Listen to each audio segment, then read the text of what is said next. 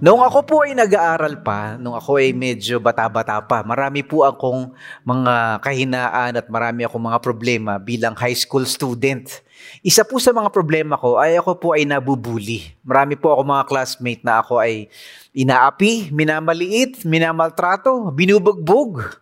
So, matindi ho talaga yung aking mga emotional wounds at yung aking mga insecurities kasi wala akong kakampi, at wala akong kaibigan, lagi ako mapag-isa.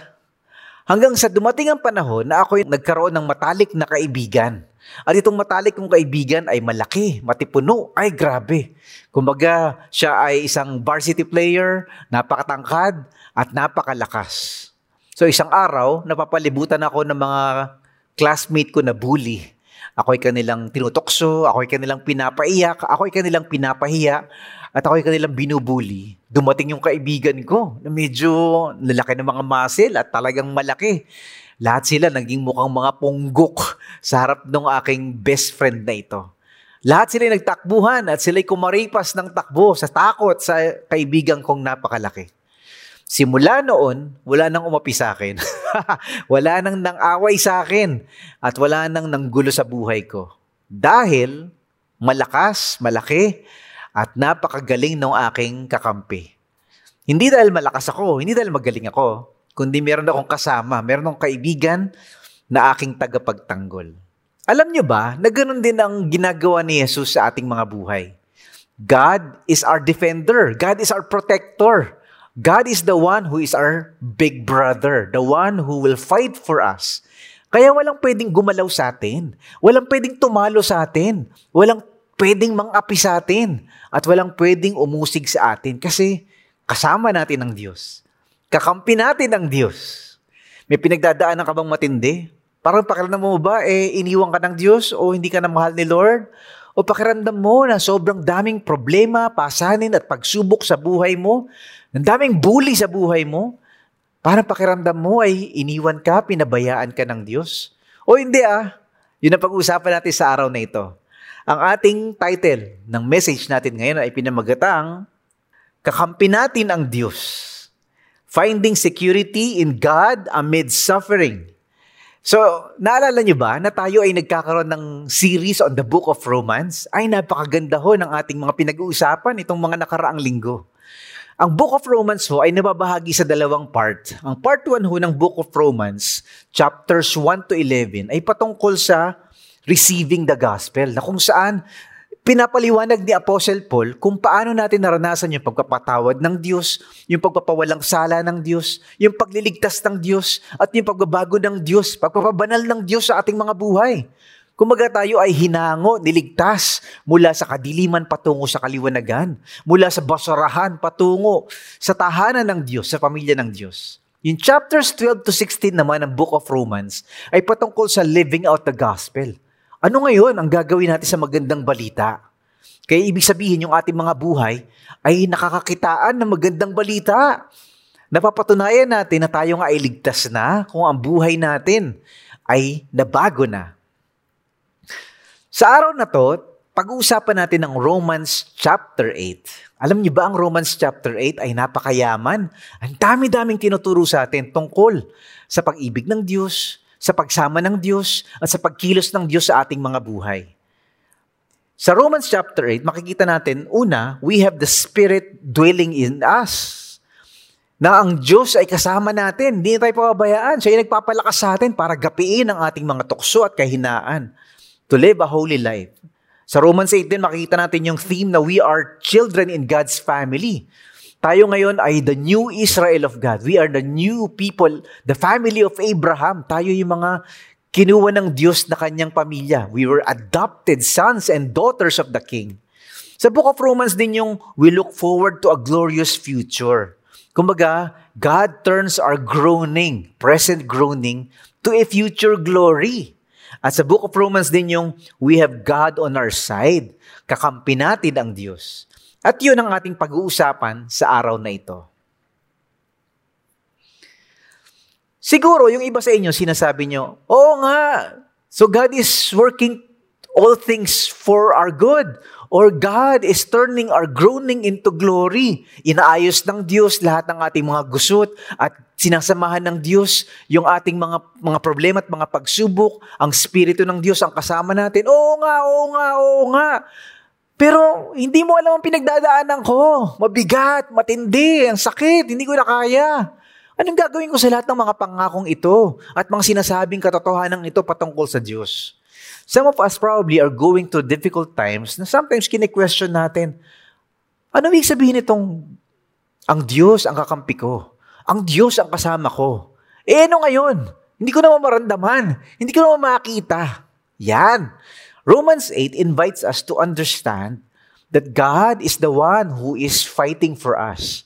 Ibig sabihin, ano man yung pinagdadaanan nating matindi at masakit at mapait at mabigat, kakayanin natin. Hindi dahil magaling ka, hindi dahil matalino ka, hindi dahil mayaman ka, hindi dahil malakas ka, kundi dahil malakas ang Diyos. Dahil mabuti ang Diyos. Dahil tapat ang Diyos. At ang pag-ibig niya ay hindi nauubos, hindi nawawasak. Grabe ano? Pag naramdaman mo raw yung pagmamahal ng Diyos, at yung katapatan ng Diyos sa buhay mo.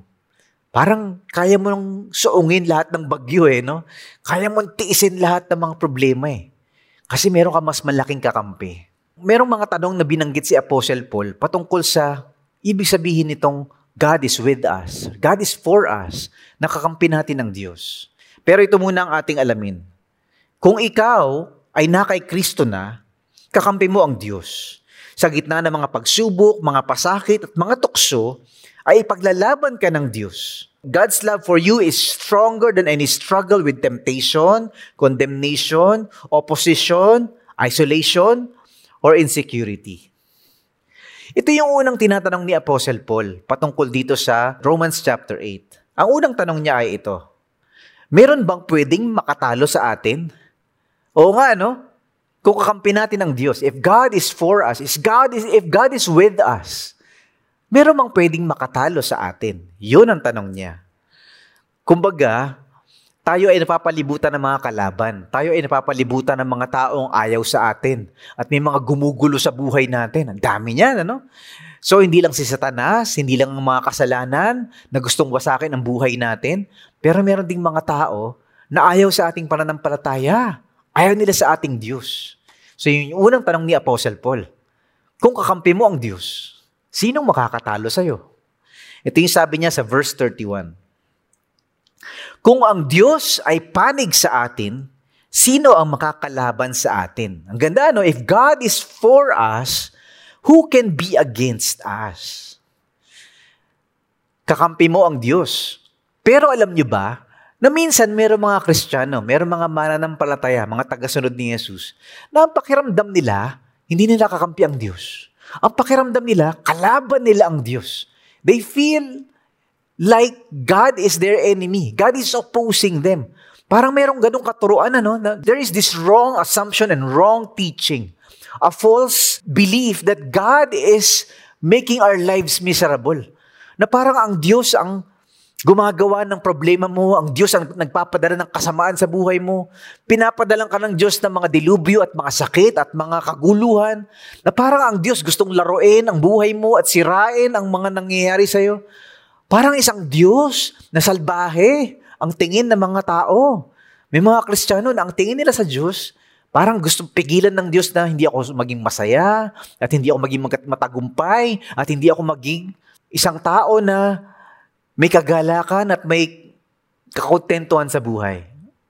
Some Christians actually believe that God is angry all the time, that God wants them to be miserable, that God wants them to live a life that is not joyful and happy. Ay, grabe ano? Sa kaya ganun, galing yung mga ganong paniniwala. May mga katuroan na ang Diyos ay laging masungit. Ang Diyos ay laging kalaban ka. At ayaw kanya maging masaya. At ayaw kanya maging matagumpay. The Apostle Paul is rejecting that kind of teaching. Sinasabi niya, hindi ano, ang Diyos ay kakampi mo. God is for you. God is your defender. God is your protector. So hindi ka dapat kakabakaba sa mga taong gusto sumira sa iyo at mga bagay sa mundo na gustong wasakin ang buhay mo. Actually, Si Satanas, yun ang talagang kaaway natin. Gusto niya tayong sirain, gusto niya tayong tuksuhin, gusto niya tayong mapalayo sa Diyos. Yung pangalawang kaaway natin ay kasalanan mismo. Sin is against us. Satan is against us. Sin is against us. Sin wants to destroy our lives, to make us miserable, and to make us live our lives without God. And then, there are people actually out there who are against us. May mga tao na ayaw sa pananampalatayang kristyano. May mga tao na ayaw sa Biblia. May mga tao na galit sa mga kristyano at galit sa Diyos ng mga kristyano. And so, the Apostle Paul is thinking about these oppositions and these seeming enemies na ang pakiramdam mo pagka napapalibutan ka na ng mga ganitong uri ng mga kaaway, pakiramdam mo talunan ka na. Pakiramdam mo wala ka ng pag-asa. The Apostle Paul is saying, If God is big, if God is more powerful, at kakampi mo ang Diyos, ay nako, di parang wala kang kalaban. Tapos na ang laban. Kasi heavyweight yung kakampi mo eh. Yung mga kalaban at mga umuusig at mga nambubuli sa'yo, puro mga lightweight lang yan kumpara sa isang malaking Diyos, mas marunong na Diyos, at mas malakas na Diyos. The point is, it doesn't matter kung sino man yung mga kaaway natin, ano man yung gumugulo sa atin. Even Satan is no match with God. The point is, we have a big God. Kakampi natin ang Diyos at walang sino man ang pwedeng tumalo sa atin. Oo nga naman ano, kung ang Diyos mo ay makapangyarihan, kung ang Diyos mo ay tapat, kung ang Diyos mo ay hindi ka ilalaglag, kung ang Diyos mo ay hindi ka bibitawan, syempre, hindi ka kakaba-kaba. Meron kang confidence, meron kang kapanatagan, meron kang kapayapaan. Di ba? Ano man yung pinagdadaanan mong matindi. Lord, bayarin na naman ha. Hirap nito. Kumpara sa Diyos na malakas at tapat, maliit lang yung mga problema na yan. Lord, sabi ng doktor, stage 4 cancer na raw ako. Lord, parang yung anak ko, parang ang gulo-gulo ng buhay. Lord, maayos pa kaya itong problema na yung mag-asawa? Lord, itong sakit na to, may gamot pa kaya ito? Lord, itong problema ng aming bansa, may solusyon pa kaya? Tayo mga Kristiyano, we see things differently when we see that we have a bigger God We have a good God and a faithful God. Kakampi natin ang Diyos. Itong mga problema at mga pagsubok at mga kalaban na pumapalibot sa atin ay parang baliwala. Yun yung sinasabi ni Apostle Paul. If God is for us, who can be against us? Kung kakampi natin ang Diyos, sinong pwedeng tumalo sa atin? Tandaan niyo to. Kung ikaw ay na kay Kristo na, kakampi mo ang Diyos. Sa gitna ng mga pagsubok, mga pasakit at mga tukso, ay paglalaban ka ng Diyos. God's love for you is stronger than any struggle with temptation, condemnation, opposition, isolation, or insecurity. O, pakiramdam mo ba natatalo ka na? You feel like you're defeated by Satan, by sin, or by people who are against you? Kapit lang. Ito yung sinasabi ni Apostle Paul. Kapag ka tinanggap natin ang katotohanan, if we live our lives as if we have a bigger God, we have a good God, we have a faithful God, we have a God who loves us, kakayanin natin anumang kalaban, anumang pagsubok, anumang tukso, anumang pasakit ang dubaan sa ating mga buhay. Ito naman yung pangalawang katotohanan na tinatanong ni Apostle Paul patungkol dito sa Romans chapter 8. Meron bang pangangailangan na hindi maibibigay sa atin? So, yung una, sinasabi niya, God is our protector. Ngayon, sinasabi naman niya, God is our provider. Will He not give us all things? Ah, ang ganda, no? Hindi ka lang pinagtatanggol ng Diyos, hindi ka lang pinaglalaban ng Diyos. Ang Diyos din ang tumutugon sa lahat ng ating mga pangangailangan. Tinan niyo to. Sabi ng Romans chapter 8 verse 32, kung ang sarili niyang anak ay hindi niya pinagkait, sa halip ay binigay para sa ating lahat, hindi kaya niya ibibigay ng masagana sa atin ang lahat ng bagay? Wow! He who did, who did not spare his own son, but delivered him up for us all, how shall he not with him also freely give us all things? Mantakin nyo, ano? If God has given us the best and the greatest, the treasure of heaven was given to us. Yung kaisa-isa niyang anak na si Jesus Christ, ibinigay sa atin. That's the best that God can give. Ay, sino pang tatapat doon sa ganong regalo? Wala nang regalong kukumpara sa binigay ng Diyos sa iyo at binigay niya sa atin. Sabi ni Apostle Paul, kung binigay niya na yung the best, Eh yung mga maliliit na kailangan mo, yung mga maliliit na problema mo, syempre tutugunin ng Diyos yan. Kung naibigay niya ang greatest gift of all, Jesus Christ, namatay sa krus para sa iyo at para sa akin. Ano pa man yung pangangailangan mo? Ano, man, ano ba yung mga problema mo? Kayang tugunin din ng, ng Diyos yan. Kung ang sarili niyang anak ay hindi niya pinagkait, lahat din ng ating mga pangangailangang spiritual, everything we need for salvation, everything we need for holiness, everything we need to be successful in our Christian journey, God will provide them. Kumbaga, kung ginagawa na ng Diyos yung mas mahirap na gawin, kaya na rin niyang gawin yung mga mas madadali. Minsan, niregaluhan ko ang misis ko ng laptop. May mahal yung laptop ha. Mahal ang mga laptop ngayon. Eh yung mga, yung, yung, yung laptop na binigay ko pa sa misis ko, eh yung medyo mamahaling brand. So, imagine nyo nga, kung nabigay ko sa kanya yung ganong napakamahal na regalo, at nag-request siya, Mike, pwede, mong, pwede ba akong ibili ng laptop bag? So, Pwede ko pa sabihin sa kanya, hindi ano, ano ka, laptop bag, mahal-mahal niyan ano. Siyempre hindi, di ba? Kasi kung nabigay mo na nga yung sobrang mahal na laptop, yung laptop bag, mumurahin lang yun. How much more, di ba? Kayang-kaya mong ibigay yung mas madali dahil naibigay mo na yung mas mahirap. Ah, that's love. That's the love of God. Yung anak ko minsan ay binilang ko naman ng bisikleta. No? So, siya maliit pa. Siyempre, yung bisikleta maliit din. Pero mahal. Mahal na mga bisikleta ngayon ha. Grabe, kahit pambata lang. So medyo pinag-ipunan ko rin yun ng matindi. Nang binigay ko na sa kanya, birthday niya, edi tuwang-tuwa yung anak ko. So, napakahirap ng regalo niya kasi pinag-ipunan ko. Imagine nyo nga kung nag-request yung anak ko na, Tatay, na-flat yung bike ko. Pwede mo ba akong bilan ng pambomba ng hangin sa bike? Pwede ko ba sabihin na, Uy, mahal-mahal nun ha. Hindi pwede, hindi ko kaya yon. Hindi pwede yon kasi kung naibigay ko na yung bike na sobrang mahal, paano pa kaya itong sobrang dali at sobrang mura lang? Ganon yung sinasabi ni Apostle Paul sa verse 32.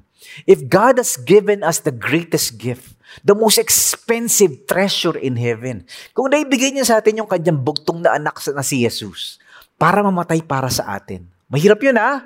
Masakit yun ha? How much more will we be able to provide our needs, our desires, and whatever it is we need for our journey in, our, in the faith? Ah! So God is our protector. Ang Diyos ang ating tagapagtanggol. Hindi lang yon. God is also our provider. Ang Diyos din tumutugon sa lahat ng ating mga pangailangan. Pero teka, teka, teka, teka muna. Hindi lahat ng pangailangan. Kasi minsan masyado tayo sakim, ano? Lord, gusto ko nito. Lord, gusto ko nun. Bill mo ko nun. Bill mo ko niyan.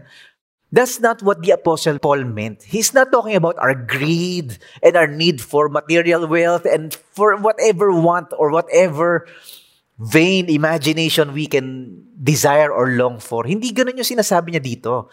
Ang sinasabi niya, lahat ng kailangan niyo upang kayo ay makatamo ng kaligtasan upang kayo ay umunlad sa inyong buhay spiritual, upang kayo ay maging kawangis ni Jesus. Everything you need for your salvation, for the deepening and the strengthening of your faith, for the strengthening of your soul, God will provide them. So hindi ka kakaba-kaba na, Lord, magbabago pa ba ang ugali ko? Lord, mapagtatagumpayan ko ba itong tuksong ito? Lord, masisira pa kaya itong kasalanan ito sa buhay ko? Lord, matitigil pa kaya itong addiction na to sa buhay ko? Lord, mawawala pa kaya itong masamang ugaling ito sa akin? Sabi ni Apostle Paul, kung nabigay na nga ni Jesus, ni na Lord sa'yo lahat ng matindi, si Jesus yung binigay niya sa'yo, yan lang, kaya ni Lord yan. Kaya niyang baguhin yung ugali mo. Kaya niyang baklasin yung yabang mo. Kaya niyang wasakin yung addiction mo. Kaya niyang pagtagumpayan yung tokso mo. Kaya niyang ayusin yung ugali mo. Kaya niyang baguhin ang buhay mo. Kaya niyang palalimin ang pananampalataya mo at pagmamahal mo sa Diyos. Wow! That's good news. Why? Because we are not left on our own. Hindi tayo pinabayaan ng Diyos. Kaya it, this is confidence, ano? this is hope for the Christian. Kung ikaw ay na kay Kristo na, kakampi mo ang Diyos. Kahit palibutan ka ng mga bully, palibutan ka ng mga demonyo, palibutan ka ng mga kamatayan at karumal-dumal na mga karahasan. palibutan ka ng kahirapan at lahat ng mga pagsubok at mga sakit at pandemya. Dahil kakampi mo ang Diyos, kakayanin mo. Of course, it's not a perfect life. It will not be a peaceful, happy life all the time. But it will be a deep, confident, hopeful life. Because we have a big God. Malaki ang Diyos. Marunong ang Diyos. Tapat ang Diyos. Bakit nga ba maraming mga Kristiyano sa palagay niyo ang hirap na hirap sumunod sa Diyos? Kasi akala nila ang Diyos hindi tutugunin yung kanilang mga pangailangan. Akala nila pag sumunod ka sa Diyos, hindi mo makukuha yung mga gusto mo. At ayaw nila yon Ayaw nila na, nako, pag sumunod ako kay Lord, syempre, yung buhay ko kailangan mahal si Lord more than anyone else. Eh, paano na yung gusto kong kotse? Paano na yung pangarap kong bahay? Paano na yung pangarap kong mapangasawa? Paano na yung ganito at ganyan? Sometimes, we are happy with the little things, with the shallow things. Yung bang sarap na sarap ka na sa mga candy at mga junk food at mga chicherya, pero may nag-aantay palang buffet sa, sa pwesto ng Panginoon, sa tahanan ng Panginoon. Can you imagine that? Sarap na sarap ka sa mga junk food, sarap na sarap ka sa mga chicherya, sarap na sarap ka sa mga isaw at mga fishball sa kanto. Pero iniimbita ka ng Diyos sa isang buffet. Nagtatampo ka sa Lord kasi hindi mo bitaw-bitawan yung mga gusto mong, mga hilig mong mga bagay sa mundong ito. Hindi mo bitawan yung mga pangarap mo sa buhay. Akala mo, gagawing miserable ng Diyos ang buhay mo pag nagtiwala ka sa Kanya. Sabi ni Apostle Paul, mali. Hindi ganon. Kung kakampi mo ang Diyos, siya ang tagapagtanggol mo, at siya rin ang tumutugon sa lahat ng pangailangan mo. Our greatest need in life is love that comes from God. Ay nako, walang kwenta ang buhay. Kung ang, ang source mo ng security at ng joy at ng happiness ay yung mga mabababaw lang. Pansinin nyo, daming tao, mayaman, ang daming pera, sikat, hindi naman masaya. Depressed, suicidal. Magugulat ka ha? multi-millionaire, tumatalon sa building para magpakamatay. Ang ganda-ganda ng asawa, ang ganda-ganda ng pamilya, ang daming kabit. Why? Because these things can never make us happy. They can never make us fulfilled. Only God's love can make us whole and complete. Tandaan nyo to. Kung ikaw ay nakay Kristo na, kakampi mo ang Diyos. Sa gitna ng mga pagsubok, mga pasakit, at mga tukso, ay paglalaban ka ng Diyos. God's love for you is stronger than any struggle with temptation, with condemnation, with opposition, isolation, or insecurity. Ito naman yung isa pa na katotohanan na tinatanong ni Apostle Paul. Kung kakampi natin ang Diyos, meron bang makakahatol ng kaparusahan sa atin? Can people condemn us? Will there be someone who will condemn us na, ay, wala ka ng kwenta, wala ka ng pag-asa, maksalanan ka, paparusahan ka, impyerno ka na. Meron ba makakahatos sa atin ng ganon? At sabi ni Apostle Paul, wala. Because God is our judge. God has declared us not guilty. God is our defender. Tignan niyo to. Sabi niya sa verse 33, Sino ang maaaring mag-akusa sa mga pinili ng Diyos? Ang Diyos na mismo ang nagturing sa atin na matuwid. Wala ring makakahatol sa atin ng kaparusahan dahil si Kristo Jesus na mismo ang hinatulang mamatay para sa atin. At hindi lang yan, muli siyang binuhay at nasa kanang kamay na ngayon ng Diyos at namamagitan para sa ating lahat. These are legal terms. Kumbaga sa korte, sa hukuman, tayo ay humarap doon. Meron nag-aakusa. Si Satanas. Sinasabi niya, ayan, kita mo, yan ba ang kristyano? Yan ba ang buhay, ang ugali ng isang anak ng Diyos? Tinan mo yung ugali mo. Tinan mo yung addiction mo. Tinan mo yung mga kasalanan mo. Tinan mo kung gaano karumi yung buhay mo. Tinan mo kung gaano kayabang yung ugali. Ito, ito ba? Ito ba? So, yun yung sinasabi ni Apostle Paul. There will be accusers. There will be condemnation. Pero sabi niya, wala nang pwedeng mag-akusa sa atin. Wala nang kaparusahan para sa atin. Bakit? Kasi merong namatay para sa atin. It was Jesus who was condemned on our behalf. It was Jesus who took our sins and paid for all our sins. Kaya tayo ay dineclare ng not guilty. We were acquitted. We were pardoned by the judge. God is judge and He sees us as righteous. Acquitted. Case dismissed. Oh, talo si Satanas. Ito yung sinasabi ni Apostle Paul. Wala nang pwedeng mag-akusa sa atin. Walang pwedeng humusga sa atin. There is now no condemnation for those who belong to Christ Jesus. Kaya pag nasa si Jesus, pag nagtiwala ka na kay Jesus, tinanggap mo siya bilang Panginoon at tagapagligtas, you were born again, you became a child of God, ikaw ay naging Kristiyano, nagkaroon ka ng buhay na walang hanggan, ikaw ay pinatawad ng Diyos, at higit sa lahat, ikaw ay pinawalang sala ng Diyos. You were declared righteous by the judge. Not guilty, pardoned, acquitted, case dismissed. Bakit? Bayad ka na may nagbayad ng lahat ng ating atraso sa Diyos. Lahat ng ating utang sa Diyos, binayaran ni Jesus dun sa krus ng Kalbaryo. So, sabi ni Apostle Paul, it is God who justifies us because of the death of Jesus, because of the blood of Jesus. Sa totoo lang, yung mga sinasabi ni Satanas, totoo naman eh, na tayo ay maraming mga kainaan, na tayo ay natutokso pa rin, na tayo ay nagkakasala pa rin, na tayo ay pasaway pa din kahit tayo ay kristyano na, di ba? Tayo ay mayayabang pa rin. Tayo ay nakakasakit pa rin ng ating kapwa. Tayo ay, kung magsalita, ay matalim pa rin. Kung makapagmura, parang hindi kristyano. Kung makapagyabang, parang hindi anak ng Diyos. Kung makapag-away, parang walang, walang Jesus sa kanyang puso. Totoo naman yung sinasabi ni Satanas eh.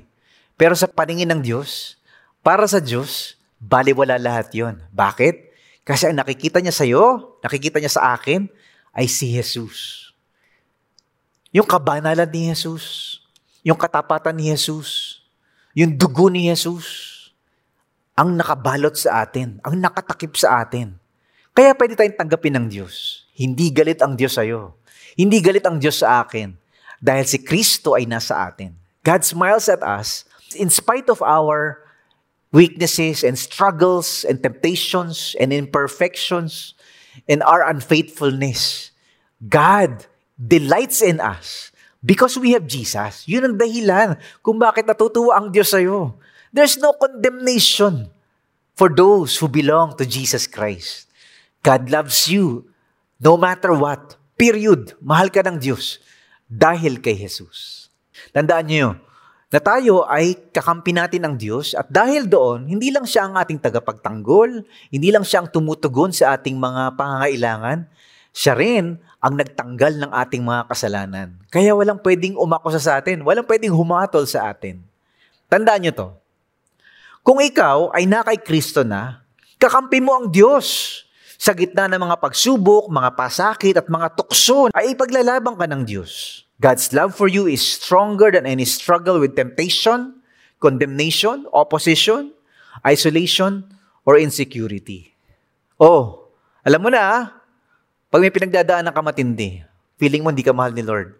Feeling mo pinabayaan ka ng Diyos. Feeling mo kalaban mo ang Diyos. Hindi totoo yun.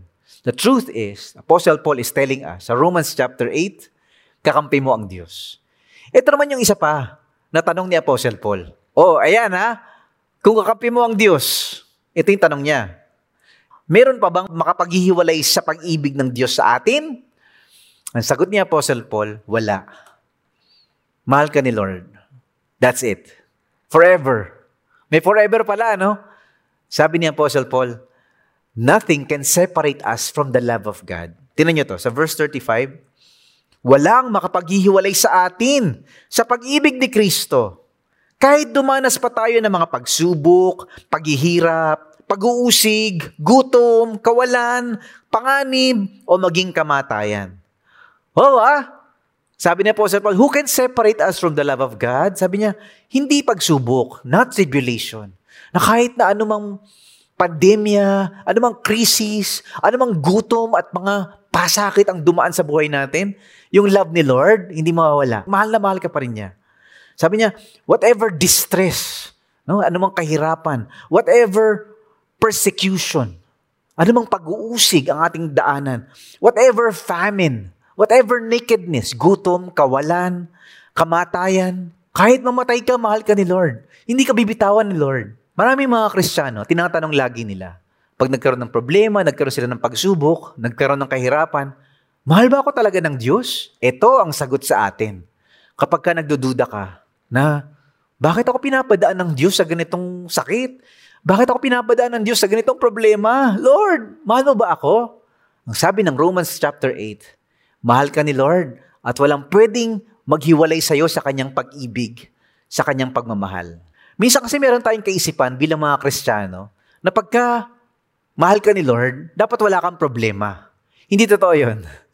Kasi sa mundong ito, may problema talaga. Walang exempted. Kahit mga Kristiyano nagkaka-cancer, kahit mga anak ng Diyos nagkakaroon ng krisis, kahit na mga tagasunod ni Kristo natatanggal sa trabaho, kahit na mga Kristiyano na mahal na mahal ng Diyos ay nagkakaroon ng problema, nagkakaroon ng pagsubok, nagkakaroon ng hiwalayan, nagkakaroon ng awayan. Why? Because we live in a broken world. We live in a fallen world. Kabahagi sa ating Christian journey, kabahagi sa paglalakbay ng ating pananampalataya, ay merong mga pagsubok at sakit at mga pait. Kasama talaga yon. Hindi naman pinangako ni Lord na, oh, kapag ka born again ka na, kapag Christian ka na, kapag ka sumunod ka na kay Jesus, ha, ayan, zero problem, zero sickness, zero crisis. Exempted ka sa pandemic. Hindi ka dadapuan ng COVID. Hindi totoo yun. Why? Because God allows us to go through suffering and pain and trials and testing and temptation to assure us that He is with us. Kakampi mo ako kahit na anong kaharapin mo. Di ba mas maganda yon? Hindi ko alam kung saan galing yung katuruan na, oh, pag tinanggap mo si Jesus, no more problem. Di nga eh. Minsan pag tinanggap mo si Jesus, dumodoble yung problema. Dumodoble yung mga pagsubok. Dumodoble yung mga testing. Why? Because the testing of our faith produces character and perseverance. Pag, na, pag sinusubukan yung ating pananampalataya, pag dumadaan ka sa apoy, pag dumadaan ka sa matinding bagyo, mas tumitibay ka. At higit sa lahat, mas nakikilala mo, nakakampi mo pala ang Diyos. Nakasama mo pala ang Diyos. At hindi ka bibitawan ni Lord. Tingnan niyo to. Sabi ng verse 37 ng chapter 8. Pero, kahit ganito ang kalagayan natin, Kayang-kaya nating pagtagumpayan ito sa tulong ni Kristo na nagmamahal sa atin. Ang ganda, no? Sa English ito, we are more than conquerors because of Christ who loves us.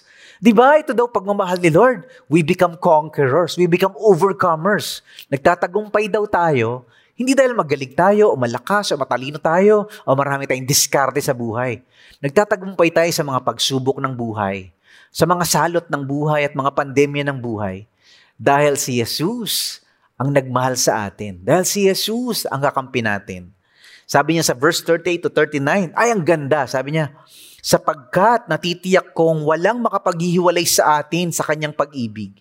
Kahit ang kamatayan o ang buhay, ang mga anghel o ang mga pamunuan at mga kapangyarihan, ang kasalukuyan o ang hinaharap, ang kataasan o ang kalaliman, alinmang nila lang ay hindi makapaghiwalay sa atin sa pag-ibig ng Diyos na pinagkaloob sa atin sa pamamagitan ni Kristo, Jesus na ating Panginoon. That's amazing, ano? Sabi niya, neither death nor life, neither angels or demons, neither the present nor the future. Sabi niya, nor any power in any creation. Di ba? Sa parang, parang sinasabi niya, kahit na anong mga bagay sa mundong ito, kahit na labas sa mundong ito, walang pwedeng maghiwalay sa'yo sa pag-ibig ng Diyos na na kay Kristo Jesus. That's security, ah. Problema, if our security is based not on God, not on the love of God, yung ating security galing sa pera, galing sa relasyon, galing sa tao, galing sa ating mga achievements, di ba? Lahat yan, pansamantala at nawawala. Nagsasara ang bangko, nauubos ang pera, pumapangit ka. Sometimes our security is in our beauty or our health or our strength. Nauubos ang lakas mo, nauubos ang kalusugan mo, di ba? Nawawala yung mga kaibigan mo, namamatay ang pamilya mo. So kung ang security mo ay tao, pag nawala na yung mga kaibigan mo at namatay na yung mga mahal mo sa buhay, wala ka ng security. O pag ang security mo ay pera, pag naubos ang pera mo o nanakaw ang pera mo, hindi ka na masaya. Parang depressed ka na lagi.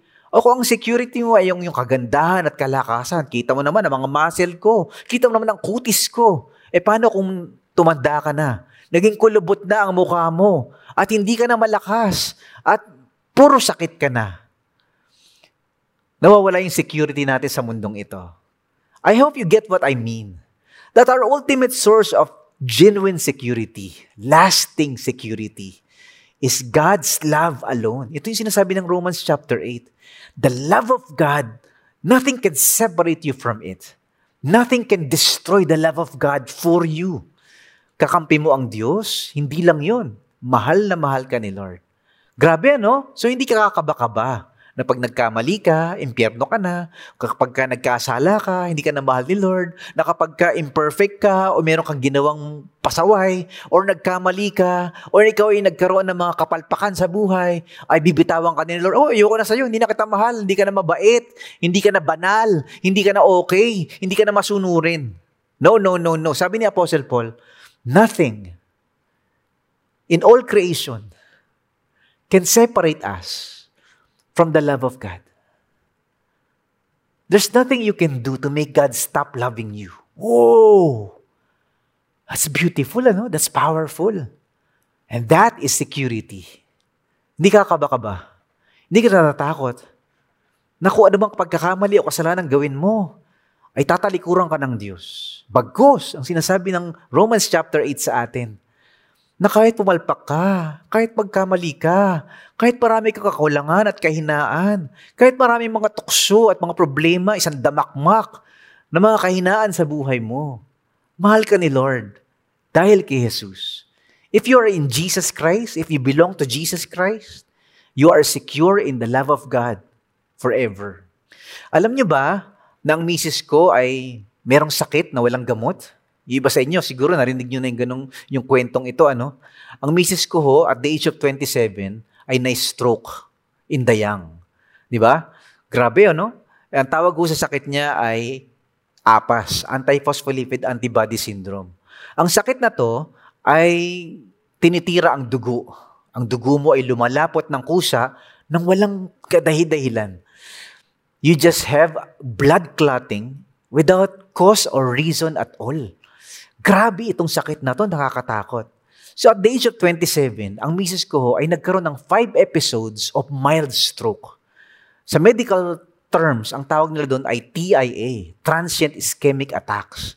Yung bang 3 hours, hindi mo maramdaman yung kamay mo, yung paa mo, at hindi mo maggalaw yung pisngi mo, at di ka makapagsalita, utal-utal ka. After 3 hours, parang walang nangyari. You're back to normal. 5 episodes. So pag binrain scan ka, tinignan ng utak mo, merong mga scars. Pag merong mga sugat at merong mga peklat sa utak mo, that means you had a stroke. So ang misis ko ay stroke patient at the age of 27 years old. Grabe ho talaga. So kami ho ay mag-girlfriend pa noon. Girlfriend ko siya, boyfriend niya ako, at kami ho ay ikakasal na. A few months before the wedding, the first stroke happened. Alam niyo sabi ng misis ko, nasa ospital siya. Sabi niya, Mike, kung iiwan mo ako, maiintindihan ko. Mas iyak siya ng iyak. Dinaiyak din ako. Pero ano magagawa ko? Tinamaan talaga ako. Mahal ko eh. So natuloy ho ang kasal. After ho ng kasal, na-stroke siya uli. Five episodes in a span of three years. Ito pa matindi. Ang misis ko ho ay bawal mabuntis. Kasi ho, ang mga babae, kapag ka nabubuntis, when women get pregnant, the blood coagulation, the blood clot clotting increases. Mas lumalapot ang dugo. So, pwede siyang mas-stroke uli habang buntis siya. So, ako pinagalitan ho kami ng doktor. Hindi pwedeng mabuntis. Bakit nabuntis? Grabe, ano? So, kami hong mag-asawa, para ho kami mga baliw, ano? Di ba pagka nabuntis, dapat masaya, dapat nagre-rejoice at nagse-celebrate. Kami ho parang gusto mong sumaya, pero nalulungkot ka rin kasi pwedeng mamatay yung aking asawa. So, para ho solusyonan yung kanyang pagbubuntis, hindi siya mamatay, hindi siya ma-stroke, kailangan niya ho daw ng injection every day. Alam niyo kung magkano yung injection? 600 pesos per shot per day. Ay grabe, injection pa lang, mamumulubi na kami. That's 18,000 a month for next 9 months. Para hindi mamatay yung misis ko at hindi mamatay yung baby. Ikaw kaya, padaanin ka ng Lord sa ganung pagsubok. Nasabihin mo ba na mahal ka ni Lord? Nasabihin mo ba nakakampi mo ang Diyos? Nine months ho, nag-struggle kami. We had a struggle of faith. We have a crisis of faith. We have a financial crisis in our marriage. Hindi namin alam kung saan kukunin yung pambili ng pang-injection na yun. At pwedeng mamatay yung baby in the first three months. Yung first trimester ang pinakadelikado. Ang misis ko ho ay may kamag-anak na nasa US na OB-gynecologist. Pinapa-abort ho yung baby. Sabi namin sa Pilipinas, hindi na-abort. Nilalaban ng mga doktor yung mga sanggol. And so sabi namin, Lord, ikaw nagbigay, ikaw din ang pwedeng kumuha. Lord, we will trust you. Grabe, ano? You trust the love of God, you, you trust the grace of God, you trust the faithfulness of God. After nine months ho, sabi ng mga doktor, hindi pwedeng i-normal delivery kasi hindi pwedeng umire. Pag umire ka, pwede kang ma-stroke, pwede mag-blood clot. Grabe naman tong sakit na to, ano, nakakainis. Eh alam niyo kung magkano ang cesarean sa Pilipinas? Para hong ginto, para kang nanganak ng ginto. Napakamahalo. CS ho ang C-section. So, ang normal hong cesarean delivery ay 30 minutes, 45 minutes. Yung mga doktor nagkakape, relax lang sila kasi sanay na sanay sila dyan eh. Hihiwain, tatahiin, lalabas yung baby. Pero sa misis ko, hindi siya pwede magkaroon ng anesthesia. Hindi siya pwedeng injection na ng anesthesia. Kasi pwede siya mag-bleed. Kasi nga, yung dugo niya ay pinapalabnaw. Bawal lumapot. So dahil hindi siya pwedeng bigyan ng anesthesia, kailangan siyang patulugin. Gas. Sleeping gas. Ang problema ho sa gas, kapag ka natulog ang nanay at umabot ang gas sa baby, matutulog din ang baby. Pag natulog ang baby, hindi iiyak. Pag hindi umiyak, problemang malaki. Ano ba yan, Pastor Mike? Ang dami mo ng problema. So, nung ilalabas na po ang anak ko, cesarean section, hindi ho 30 minutes, hindi 45, 5 minutes para hindi ho umabot yung gas sa baby. Pray ho ako ng pray. Nasa labas ho ako ng delivery room. Lord, Lord, sana po umiyak. Umiyak po sana. Payakin mo, Lord! At lumabas ho ang doktor. Ang una kong tanong sa doktor, hindi ho tinanong ang misis, eh, no? Dok, umiyak ba? Umiyak ba? Pastor Mike, umiyak. Praise God. Ang doktor ko hindi Christian eh. Pero napa-praise God. Kasi ho, ibang klase ho talaga. It's the grace of God, it's the miracle of God. Ngayon ho, 15 years old na yung anak ko. At ang misis ko may sakit pa rin ho. Pero ito ho ang tinut- tinutukoy ni Apostle Paul. Romans chapter 8. Nothing can separate you from the love of God. May pinagdadaanan ka bang matindi, mabigat, hindi mo na kaya? Sinasabi mo sa sarili mo, hindi naman ako mahal ni Lord. Pinabayaan na yata ako ng Diyos. Bakit ba bigat-bigat ito pinapadaan niya sa akin? Bakit ba ako binigyan ng ganitong pagsubok, ng ganitong sakit, ng ganitong krisis, ng ganitong pandemya? Well, sometimes we do not have answers. Di nga natin alam eh. Diyos lang nakakaalam, di ba? But one thing we know, one thing we know for sure, one thing we can be confident of, Apostle Paul says, the love of God. Nothing can separate you from the love of God. The love of God is sure. Mahal ka ni Lord.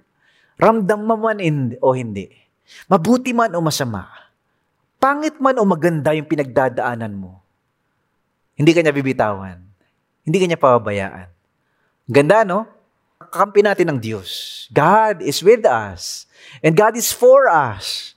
And God is on our side. Dahil kakampi mo ang Diyos, siya ay tapat, natutugon sa iyong mga pangangailangan, siya ang itapat na ipaglalaban ka, ipagtatanggol ka, at higit sa lahat, siya ay tapat na mamahalin ka kahit anong mangyari. Dahil kakampi mo ang Diyos, hindi ka kakabakaba. You can find peace and confidence as you live your life trusting God. Tandaan niyo to. Kung ikaw ay nakay Kristo na, kakampi mo ang Diyos. Sa gitna ng mga pagsubok, mga pasakit at mga tukso, ay ipaglalaban ka ng Diyos. God's love for you is stronger than any struggle with temptation, with condemnation, with opposition, isolation, or insecurity. So, kakampi natin ang Diyos. We find security in God amid suffering because meron bang pwedeng makatalo sa atin? God is our protector. Who can be against us? Meron bang pangailangan na hindi maibigay sa atin? God is our provider. Will He not give us all things? Meron bang makakahatol ng kaparusahan sa atin? God is our defender. Who shall condemn us? Meron bang makapaghiwalay sa pag-ibig ng Diyos sa atin? God is our keeper. Who shall separate us from the love of Christ? Tayo pa'y manalangin. Lord, salamat po na ikaw, O Diyos, ang aming kakampi. Ikaw ang aming tagapagtanggol, ikaw ang tagapagtugon sa aming mga pangailangan. Ikaw, Panginoon, ang siyang nag, nagpapawalang sala sa amin, na walang pwedeng umakusa sa amin. Ikaw, Panginoon, ang siyang nagmamahal sa amin ng walang, walang hanggan, walang kupas, at hindi nagsasawa mag- magmahal. Thank you, Lord. Na anuman po yung pagdaanan namin sa mundong ito, mabuti man o masama, pangit man o maganda, mapait man o matamis, Lord, pwede kami magtiwala, pwede kami magkaroon ng kapanatagan na ikaw, ikaw, ikaw ang aming kakampi. Kaya Lord, we can be content, we can be confident, we can find fulfillment and peace that you are with us, you are for us. Salamat Panginoon. Lord, dinadalangin po namin lahat po ng may pinagdadaan ng matindi at mabigat at masakit at mapait. Lord, akapin mo po sila. Iparamdam mo po sa kanila yung pag-ibig mo na hindi nagsasawa, yung pag-ibig mo na hindi namin pwedeng bitawan, yung pag-ibig mo na hindi bumibitaw sa amin. Thank you, Lord, that whatever we're going through, your love will see us through. Lord, sa lahat ng pasalamat at papuri sa araw na ito, sa lahat ng ginagawa mo sa aming mga buhay, at sa lahat ng tinuturo mo sa amin. Nagpapasalamat po kami. Ito po ang aming dalangin sa pangalan ni Jesus, na aming Panginoon at tagapagligtas at kakampi. Amen. Amen at Amen.